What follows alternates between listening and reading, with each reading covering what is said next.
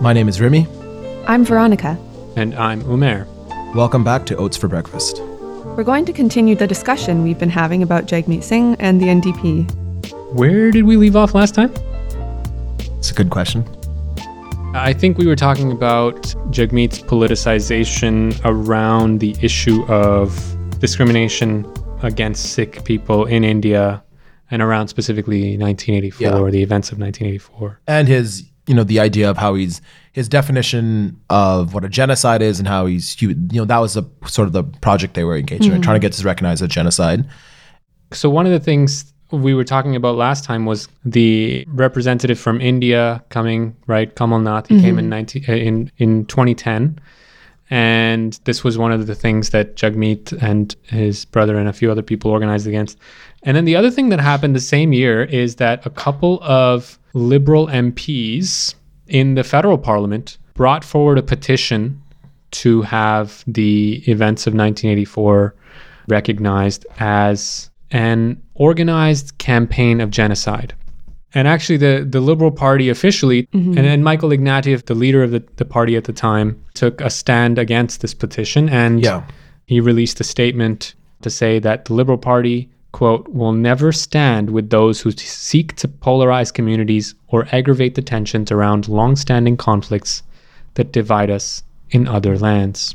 I think there's like a interesting follow up to this. So how he pivots this towards when you talk about like where where the politics going, right? How he he he frames this as this moment where the the Sikh community is shocked by this. They're outraged. Oh, I But- have that. I have that. You do okay. You, so you do have this. right? After the controversy. Yeah. So he says, after the controversy caused by the Liberal Party's official position, many Sikhs felt betrayed. Right. But given their historical connection to the party, they didn't know where else to turn. Didn't feel as though there were any other options.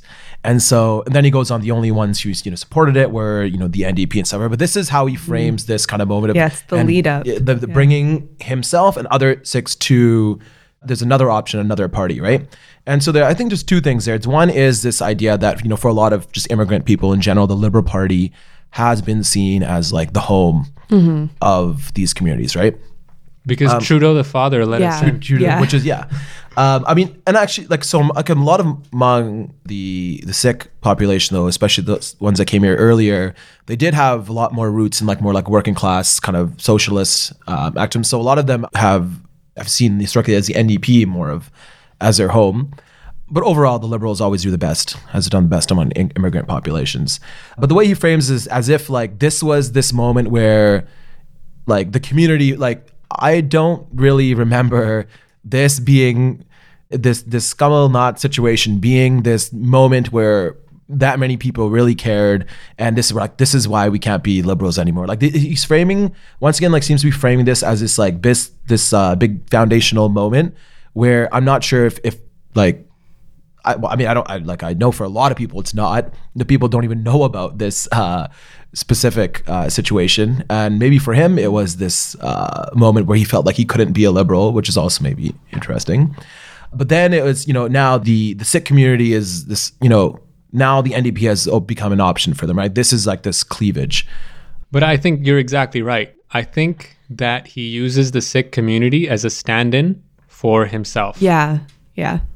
Like this is this guy is basically what he's saying is is if the Ontario Liberals had rescinded the invitation to Kamal Nath, and if Ignatieff hadn't stood so stridently against this petition, he would have been a liberal. Mm-hmm. like that's his, those are his politics. Yeah. I do think it is kind of a a narrative sleight of hand where he's using he, he's fabricating this outrage to more represent and connect him with a community that's turning away instead of his own decision to turn away from the Liberal Party. Yeah, and I mean, like, there's plenty of, despite him being the leader of the NDP, there's plenty of Sikh people who still, I mean, I don't think it had vote. it showed any. yeah, I don't. I just don't think that. or had they're that they're much- pull in the Sikh community. Yeah, yeah, like that. That's not like because it's a lot of them, yeah, a lot of them vote liberal. A lot of them still vote conservative, of course. Of course, yeah. So and it's, uh, it, it seems to be like just this one, both overemphasizing this, the importance of this to the community in general, and also this idea of what the community is right? It's, it's once again treating it as like this kind of like monolithic like whatever kind of his his small group. Maybe they were outraged but these are people who are activists within this particular uh, political sort of project. But he uses that as his like this is the first mention of like the ndp or politics right? So this is where he uses this as like this pivot and you know maybe part of this is also him now trying to speak to this community as as you know part of the idea is oh like you don't have to be you don't have to vote to like other Sikh people. Like you don't have to vote for the liberal party. Like there is another option you know? That's that's the ndp like horvath and layton were the only ones who stood with us to support this um this motion. The other thing that's, I mean, we did raise the issue of him being a like the Sikh person to lead this federal party, and this is this being sort of uh, seen as a historic thing. I do think we should chat about that a little bit. Like there, there has been a lot of hoopla around the fact that he is a turban wearing Sikh, like very visibly someone who's very different from you know what one might think of when one thinks of a Canadian, right? I do remember rhetoric around the time of the NDP leadership election that was very hopeful that this would be kind of like a symbolic change for the NDP um, for Canada.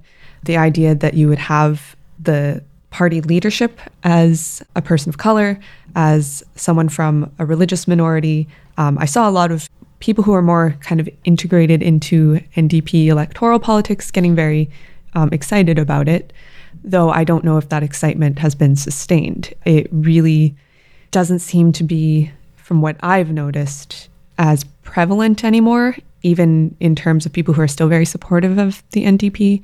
I just don't think that that was kind of a sustained hope. It kind of dissipated a little bit, I think, especially during the, the period, especially in the summer before the federal election, where we weren't seeing a lot coming from the NDP leadership in terms of producing a platform or policies. So it kind of just disappeared. I don't really hear people talking much about it, at least not like they used to be when he was first elected as the party leader. and, and I like and I think this like when Jagmeet Singh was first elected as leader, and even in the lead up to it, like this whole thing that went into it before, there was a lot of focus on him as a, a person, and that was basically how they thought that they should go about doing politics. Is that you need this brand, this person. You know, he's like, um, you know, his the fact that he is a uh, coming from a minority group. This is sort of this um, as like a, a proxy to like progressiveness. He's young. He's articulate. You know, he he combines maybe elements of like know Obama and a Trudeau at the same time. You know, like we need one. We need the NDP for a lot of people. Like they, we need someone like that uh, as well, right? Like someone who can who can participate in this kind of uh, politics. And I think that like kind of shows the the kind of approach to politics that uh, the NDP has been uh, pursuing now for a while. And I think early on, you know, there was maybe a little bit of hype around him, but maybe that's just the the politics have changed uh, since then. Like by by the time this summer came around, no one is, you know, if you remember, like let's say like five years ago, before when he was still a MPP, and people were talking about his potential as a you know future leader in Canadian politics. There was this talk about his you know his tailored suits and all this kind of stuff, right? And that was it was like it was a time of Trudeau and Obama was still around. This was a, a different time, but by the time you get to this summer, everyone's like that's you know that's from 2000 Yeah. like 15 or or 8 or you know 12 now but you know p- people who are popular now in among the left you know it's like bernie sanders and corbyn and aoc and all these people right so it just seems like the the kinds of entire brand or this thing that they were project that, that they were trying to pursue with jagmeet singh just like the, the the situation and the political situation just completely passed them by. And so going up to this election they were trying to in some ways then have to like try to play catch up. Like he started to like focus even less on his um his the, these individual traits. And then they did started trying to like talk about um you know like pharmacare and all, all this kind of stuff right? But it was he seems he's like um like a relic from you know i think in some ways politically from 5 10 15 years ago Yeah, though I don't know that. Yeah, it's just like how much um, mileage does that have, right? I, I, after a while, it's like okay, well, yeah, he is the first, you know, visible minority of this kind to be the leader of a federal party in Canada, and yeah, it's kind of like it's supposed to have been sort of our Obama moment. I mean, Yeah. I don't, I don't know. I, I felt, you know, when I was watching the entire NDP race and all of this, like, it was just so sad because it's like we are in the the post Obama era. We already went through this, guys. Like all of us, everyone who is a progressive, I'm sure we all were there when, or maybe you guys were more politically developed than I was in 2008 Yeah, we were, you know, I don't know about you, but you. but uh, but you know, I was like, oh, it was like okay, this black guy becomes a president of the United States, and knowing the history of uh, the United States and and and how black people have have endured in that country, it was like okay, there's something to that. But then the veil very quickly sort of lifted, Yeah. and it was like, okay, this is not, you know, But there is still something significant that you can say, like at the time, about like a black guy being president, like even outside of his horrible politics or whatever. But Yeah, and like this, this, Yeah. and this was like a continuation. And what does like Adolph Reed say? Like you know, Obama's just like a Clinton dipped in chocolate, right? uh, and then the next in line, of course, in 2016, the whole thing was around. Oh, now we got to get a woman, and this was Hillary Clinton's entire campaign. yeah, Yeah. So we have to arrive at a place that says this is not progressive. But I mean, I think that I think we kind of have arrived at that place in terms of among a lot of like the the population and even among let's say maybe like the left um, certain elements of the left at least but the people who are still clinging on to this are the people who are in like the the leadership of the of the NDP and like the it's like professional political class you know like they're like I feel like this kind of politics is one that they're still um, sticking to, and actually, and it's not sticking now. Look at even Yeah. with Bernie Sanders. You know, Elizabeth Warren tried her best, and I want that it bounced right off him, and it, It- made it's in its death right? Yeah, throes, like, and yeah, the people clinging to it look absolutely yeah, absurd. yeah, like yeah, And yeah, it's. I feel like people are growing so distant from it, and no one's really falling for it anymore. and like I think the and the NDP still seems to be stuck in these in these like older politics, and not only are they stuck in them, but they're they're hostile to you know the kinds of politics that we've seen in you know in other progressive like like the Corbyn faction in in the UK or in Labour and um, the Sanders factions in in the US, right? Like they are seem explicitly hostile to that, and they want a a Jagmeet, right? Um, we were talking earlier about how you know he doesn't have you know kind of making fun of his activist creds. Um, and you know we were saying that as like a point of criticism but you know uh, for the ndp that was probably a, a strength right? Like they want people like when they are doing their recruiting like as we saw he was recruited kind of courted they want someone who doesn't seem to be have have you know any sort of controversial activist moments or um, you know, if he had had a single a single pro Palestine tweet, he put, he would have been rejected from even being a candidate, right? Like so, so the fact that he actually wasn't involved in politics for them is a is a bonus. You know, they can just slot him in as this kind of you know mostly kind of empty slate politician, but he's progressive because he's uh, he's young, he's brown, he's hip. So that that's what makes him progressive, as opposed to you know, let's say someone else who's actually been participating in in a lot of um, like grassroots uh, politics. I think even Jagmeet's focus on like the suits and the style, I also feel like that's from a decade ago. Yeah, and people don't care if their politicians wearing like a coordinated suit set. It looks hollow and it looks like, okay, you, you dress nicely, but I want someone who actually has the policies and is less focused on this complete visual kind of obscuring and someone who actually cares about making working people's lives better.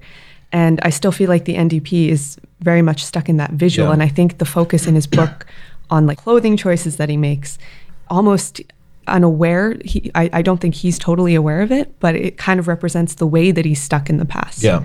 In that sense. Yeah, and I think in like you know, may, let's say if you go, but you know, in 2010 or something, or even before, the the idea was that how you go about being a successful politician means emulating these fact like these kinds of approaches that are coming from you know marketing and all all the you know like this is like that is how politics is done like, like the marketing model of politics. And this was seen as how you become a successful politician. Like you have to be suave or, or and, and all these kinds of things. And this is the idea of also how you appeal appeal to young people right? Like this is what the young people like. They like you know that he's riding on his bike and he's you know he's cool. But you know it shows you kind of how out of touch these people are with actual young people because young people are flocking to 78 year old uh, Bernie Sanders and like Jeremy Corbyn, who who is you know she's like an angry kind of like Probably been wearing the same pair of corduroy pants Yeah. for like 20 years. right and like and like that's who the young people are are actually in, in real life. That that's who they're um, getting behind. But these the people who are in these parties they're they're completely removed from that. They either don't recognize that or they're just explicitly hostile to it for their own for their own uh, reasons. Yeah, I mean, I hope you guys are right in terms of what you say about well that we are past this, you know, the first this type of person to achieve this type of goal thing.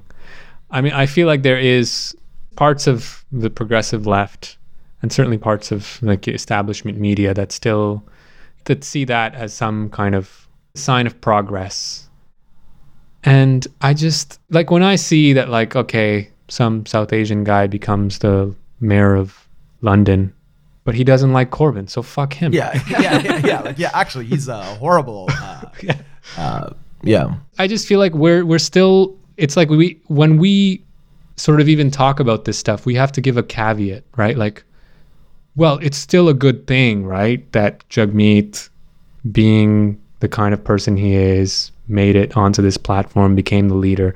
It's like, okay, we have to give this caveat, and then it's like, Yeah. now let me critique him.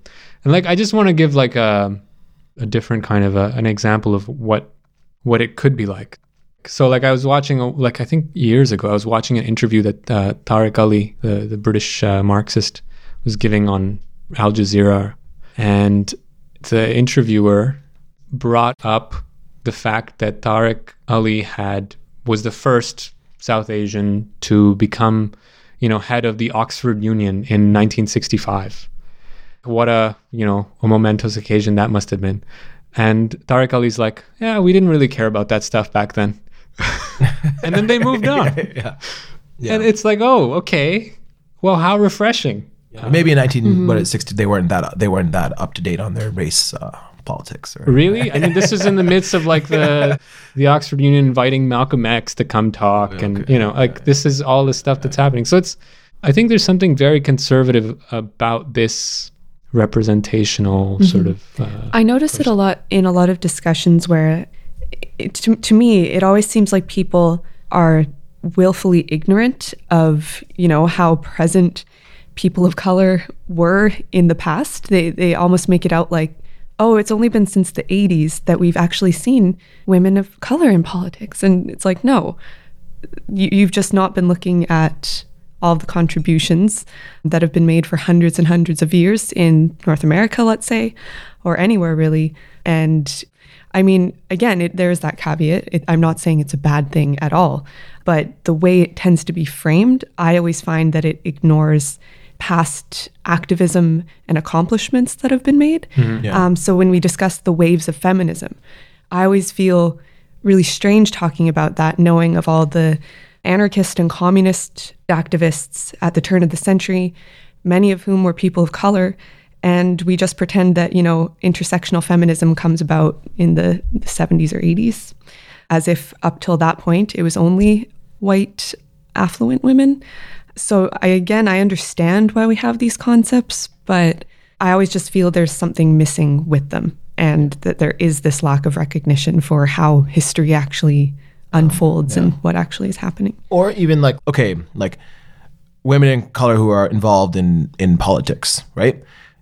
Sometimes it's like we see it from the oh like kamala harris is a woman but like uh, but actually where there are more probably women in politics are the people who are doing the work who are in part of like the sanders camp like like the like a lot of the support that's coming from like he, i think he's like by far the most popular candidate among um, women of color. And he's he's the one who's out there you know among young women. among young women. Uh, but like even um, uh, but he's the one who's out there let's say in if you're supporting like certain strikes in certain industries which are like care industries so these which are overwhelmingly born uh, by women that's where women are also doing politics. Like that is that is is politics. As opposed to being like oh like the person who is going to like be the leader like that's a woman in in Yeah. politics even though she has actually no maybe no actual social basis coming from movements that are within these communities, right? Like, so mm-hmm. it's it's not like we we should be like, oh, like these things don't matter, but we should look at actually where are the politics coming from, right? Well, I- I mean, the, these things. One of the things they do is they they help distract us from the class origins of these people. Jagmeet became the leader of the NDP because he's from a well-to-do family, and like the fact that he he was from a minority community actually helped him. Yeah, yeah, So it wasn't it wasn't uh, something that stood in his way, you know. And I think this is something that's you you have to kind of to complicate this stuff about like well minorities have a really hard time getting involved in politics. I mean, yeah, but it depends on their their class. I Yeah. mean, a lot of them do have a hard time, and you know, a lot of them face lots of hurdles. And once you get past a certain threshold, like your minority status might be helpful. yeah, yeah. Uh, Yeah, I, I feel like that is even revealed in where he talks about this feeling of belonging. Like we should all feel like we belong. His list of those criteria that might make you not feel like you belong is your gender, your sexuality, uh, your race, or your parents or you not having a high enough income. And so he's already established middle or upper middle class income levels as being the norm. That's the one that you want to fit into. Mm-hmm. So if you're poor, that means that you don't belong, just like if you're a woman or you're LGBTQ plus or you're racialized.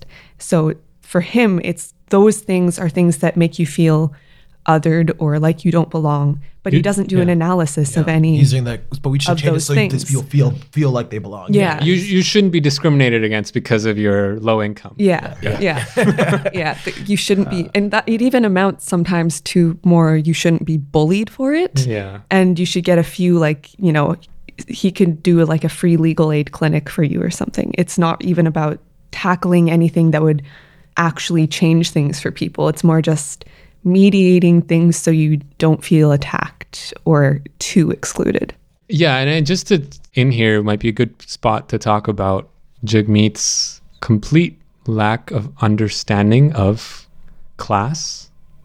There are two times in the book that the term working class is used. One of those times is when he says that when we moved to Windsor, which was a working class city, and you know, that's correct. That's true, it was a working class city. And then the other place he uses it, actually, he uses it incorrectly. He says that when he's talking about his mother's family, he describes them as a working class farming family. yeah, And it's like, well, they owned land. They probably got other people to work the land for them. You know, I think everyone. I think they were given land. Well, yeah. I mean, that's from his paternal uh, grandparents' side, where they, yeah, his paternal grandfather was a in the British, Oh, his mother's British army. his yeah. his mom's own land here farm. No, no, no, no, no, in not India. farm in India. He's talking about his mother's family in India, and he's he he describes them as a working class work, fa- farming family, and it's like, well, okay, that's not what working class is actually. And he went to York. That's his dis- disgrace. yeah, I think like the not only is the working the idea of like the working class missing, but it actually I think it's explicitly goes against the message because the message and this is part of liberal politics is the message of like we are all in this together. You know, the we are you know we are all a we. We're as if we're a single community, right? Like no, actually, like we're not. Mm-hmm. Like you the, to say that like the billionaires are a we together with the working class, like the capitalists and the working class, are now a we, and we just have to all come together. You know, like this is what is what a lot of liberal politics looks like, right? Like we just, you know, we have to rise above politics. We have to be, be like bipartisan. We actually we're all in this together. Like no, we're not in this together. We're actually like class enemies. Like this is, uh, and this is actually what like the message that they're trying to send is against those kinds of politics, right? Like they they don't want to play. They don't want to speak to those kinds of politics. They would call those politics divisive, and this is what they say about um, you know, Bernie Sanders or Corbyn, you're being divisive, right? and that's why we have to class. support Pete Buttigieg Yeah, because he's just, yeah, whatever. trying to bring us together, right? And and and th- this is part of like the liberal ideology is is is that we are a single we, we are a, a community, uh, which would be like absurd. That's like saying the peasant and the lord are like a. I mean, you know, like that's. Uh, Mm-hmm. I mean, at least the of, yeah, peasant and the lord understood their kind of tied relationship social relations, right? Like, yeah, now we don't the have on, that. on yeah. the estate. But yeah, but and yeah, that's that's why he has to frame it as income and he has to phrase it as this income that makes you feel a little bit different, not a class thing, not something that actually gives people disparate interests. It's just you don't make quite as enough, uh, as much money, and so You feel you, excluded. you then, feel 'cause, then yeah. you, you can't get the good shoes, yeah, the, yeah. the cool shoes. And I mean, when he Yeah. that first reference to the working class, I'm pretty sure right after that it's when he goes on to say, you know, there was immigration from uh, Lebanon and Italy, and that's why Windsor has the best pizza. And when I went elsewhere, the pizza just wasn't as good. I thought, you know, maybe I just have weird taste, but then I learned it was the best. So We do need Windsor has good goods, yeah. pizza, guys. That's true. That's But, uh, exactly yeah, what it is. yeah. That's but yeah. Yeah. yeah, And I think it's I just I you know and I I haven't read Sanders's book, but honestly, we should read it and do a, a discussion on it as a comparative. I did come across some ex- excerpts, and I put one in my in my notes here, just to contrast Bernie's understanding of class and class conflict with with Jagmeet's non-understanding of it. So Sanders in in Outsider in the White House, he says. The great political crisis in American society is the quiescence of working people.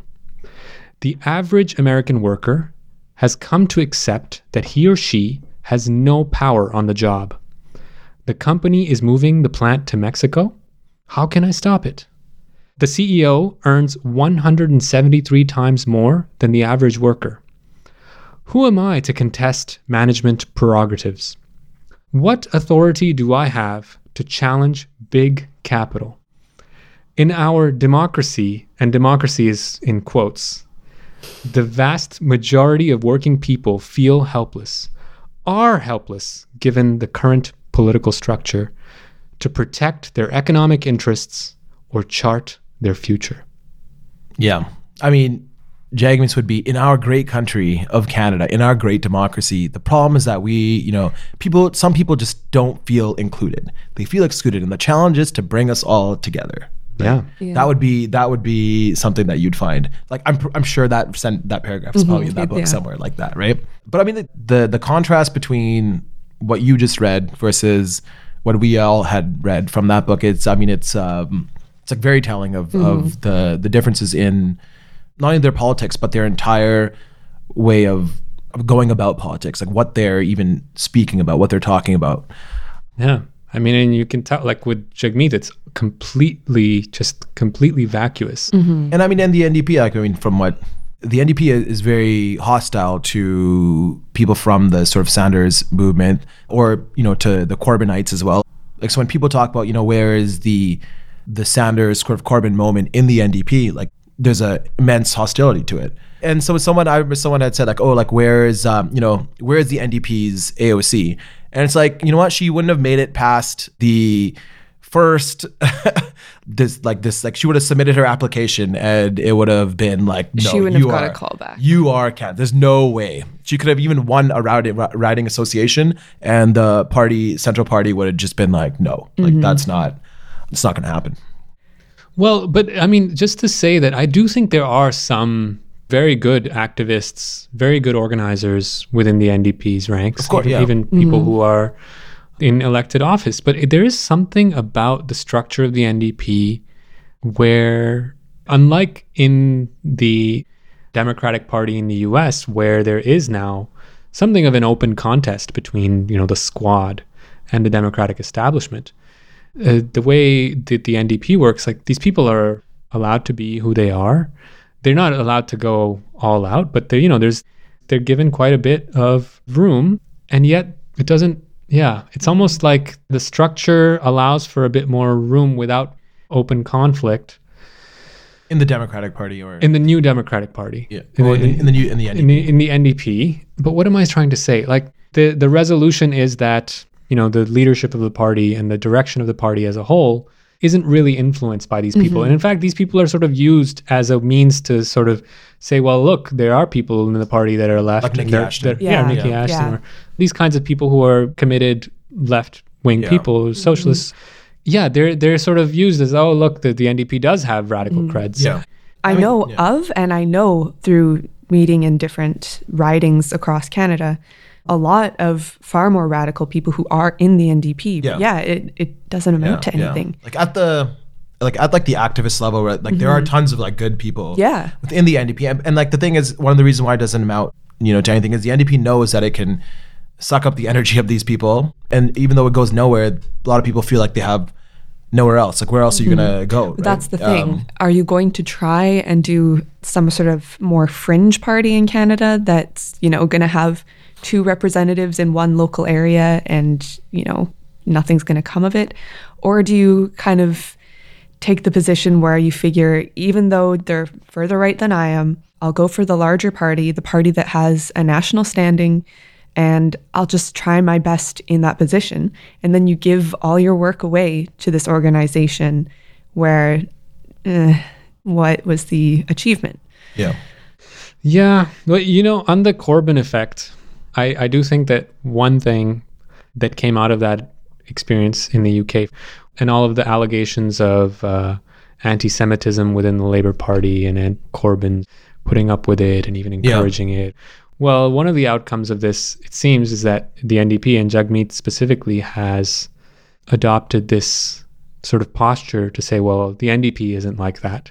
And and they, you know, and I, I think some of our listeners will know that Jagmeet attended or took part of an event that was organized by the Center for Israel and Jewish Affairs, CIJA, in in Toronto, and uh, it, it's the it's available in the po- in podcast form. I guess it's the CIJA podcast. You can check it out on their website.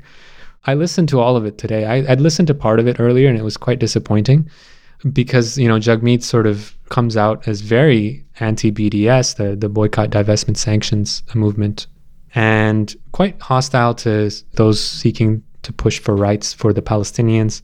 Very pro-Israel. Yeah, I don't know. Did you guys have a chance to listen to that? I'm all? afraid not, No, I've but just I, read some I did quotes. see where um I don't know if it was within that or elsewhere. Jagmeet said that he was in favor of the definition of anti-Semitism put out by the The IHRA, the yeah, International yeah, Holocaust Remembrance Association. I've seen many different Jewish organizations actually decry because there is a clause in it that can be interpreted as criticism of Israel um, becomes Yeah. anti-Semitic, and they are very wary of that. Well, to to his to his credit, he doesn't. During that discussion, that that does come up, and you know, one of the audience members says, "Well, why don't you and the NDP adopt this as the definition for anti-Semitism?"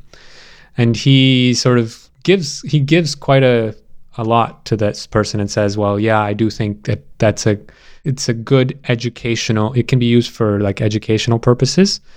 It's a good definition for that." But then he steps back and says, the only hesitance I would have is that you know there's areas where this might be deemed as like if you criticize Israel, then it's then Okay. it then it could be Yeah. deemed as anti-Semitic, and that you don't necessarily. And then you know it's like a fine line, and so there there is that. But honestly, like okay, so if you since you guys haven't had a chance to listen, let me let me just sort of see if I can give a brief description of some of what Jagmeet said.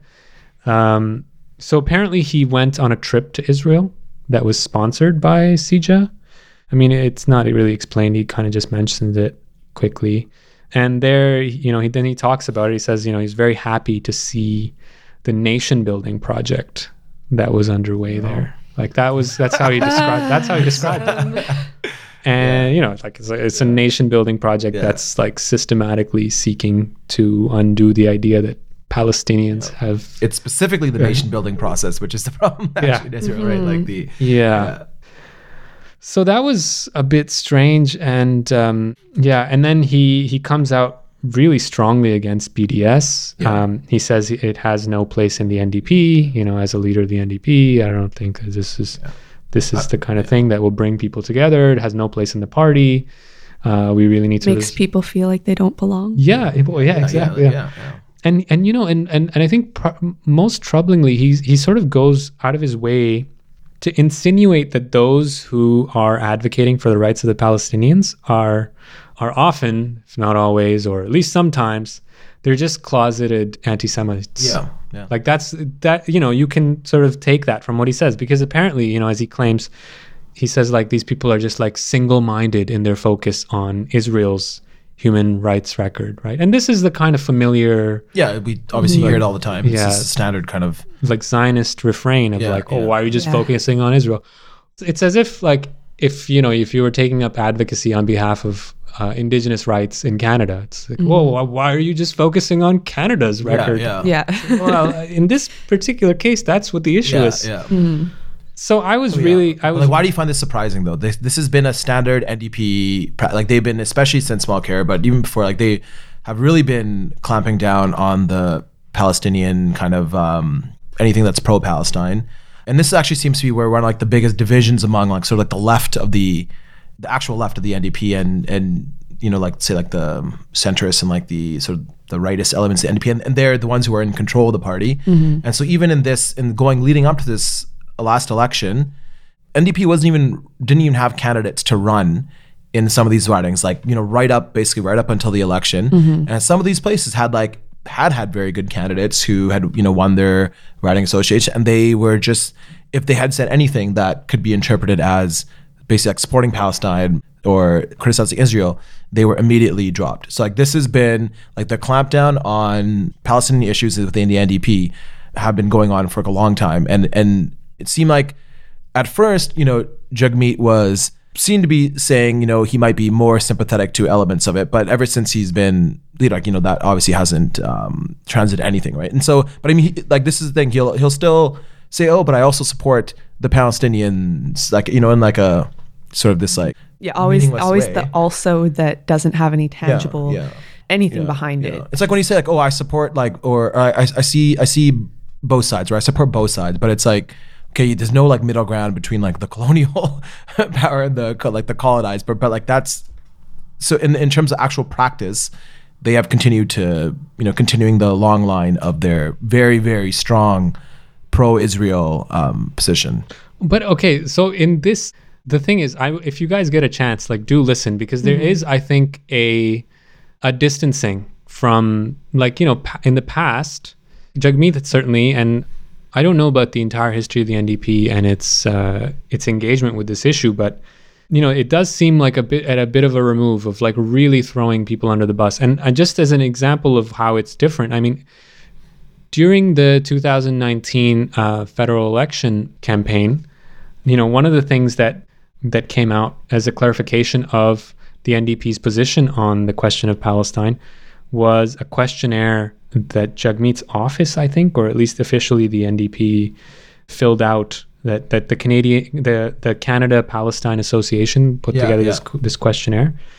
And you know, it was like one of the questions is, do you support Palestinian human and national rights, including the inalienable right to self-determination? And the response by the NDP is, yes, we are committed to the protection of Palestinian human rights, including the inalienable right of self-determination. Um, and then the next question is, do you oppose Israeli ethnic cleansing, war crimes, and apartheid? And the the response to this, you know, isn't the kind of response that Jagmeet gave in this discussion, where he would have been like, "Oh, well, should we really be talking yeah, about yeah, apartheid yeah. or war crimes and ethnic cleansing?" This is the response. We oppose all human rights abuses committed by Israel, including killings, arbitrary and abusive detention, forced displacement, restrictions on movement, the expansion of illegal settlements, and all other human rights abuses. That's it. That's the entire answer. It's not Which is surprising, I guess. From, yeah. yeah. It's not like, oh, but Hamas also does oh, horrible Oh, yeah. things. Yeah, know, yeah, like, yeah. So that's what I mean. It's like there is this, you know, since the election there's been Yeah. a reversion back to the previous NDP's position where they're they like for a while maybe it seemed like there was some kind of openness now towards the Palestine issue and you're saying like that since the election or since the the, the maybe the UK election that is also like closed like the the sort of the pro Israel elements within the NDP have like maybe like retaken kind of the line on I- Palestine I guess. I, I guess so. I mean, I don't know. I assume like it has something to do with Corbyn, you know, and the battering he took over this issue. But yeah, it is. It is. It does seem to me to be a, a change in in outlook, Yeah. and it's especially. I mean, I do want to. I, I know Remy, you're saying I shouldn't be surprised, and maybe I shouldn't be because usually I'm such a cynic. um, but here, like, I mean, if if you see Jagmeet Singh's sole political experience as someone who campaigned for the recognition of the oppression faced by his his own ethnic community, you would think he would also be sympathetic to the ongoing suffering of the Palestinians. But uh, but I mean that doesn't. Yeah. Yeah. I mean, like, and when you when you look at the definite when he was trying to give that definition of genocide, you know, he had mentioned that you know the absolute number of deaths don't matter. It's about like the the role of the state and the structure, like the attempt to erase the you know like so the things that he was highlighting, we could v- obviously very um, you know easily uh, interpret the uh, this current situation that way. And I think, but this shows you know like as an individual, he like in his personal beliefs, he probably is actually more sympathetic to the Palestinian position. And maybe before uh, leading up to the election, maybe he was more willing and able to express that, or maybe they didn't think about it that like that that you know they just agreed to this uh, petition. Uh, but maybe now that maybe his his own position in the party is more under stress, like maybe there are you know the the from like the activist wing of the party, which seems to be more pro Palestine, versus like the sort of the entrenched uh, sort of party elites, which are very pro Israel you know maybe like those like those elements like the latter elements are now more firmly in, in control of um, of the party whereas maybe you know when he was leading up to his campaign him and his the, the activists certain activist elements were able to sort of um, express themselves more Yeah, I guess so. They only won 24 seats, yeah so I'm sure that doesn't help his position. no no no Um, I mean, I will say, I know a lot of voters who tend to vote conservative who were uttering the last Democratic race that uh, Bernie would have won. And they were all for Bernie Sanders, but they would not support a party like the NDP. And I think there's many, many reasons behind that, but one is the NDP feels distant and not of the same class as them. So, yeah, it seems contrived. Like it's like the whole posture is contrived, just like everything in in Jagmeet's book. yeah Okay. mostly yeah. Most things, yeah, most most things.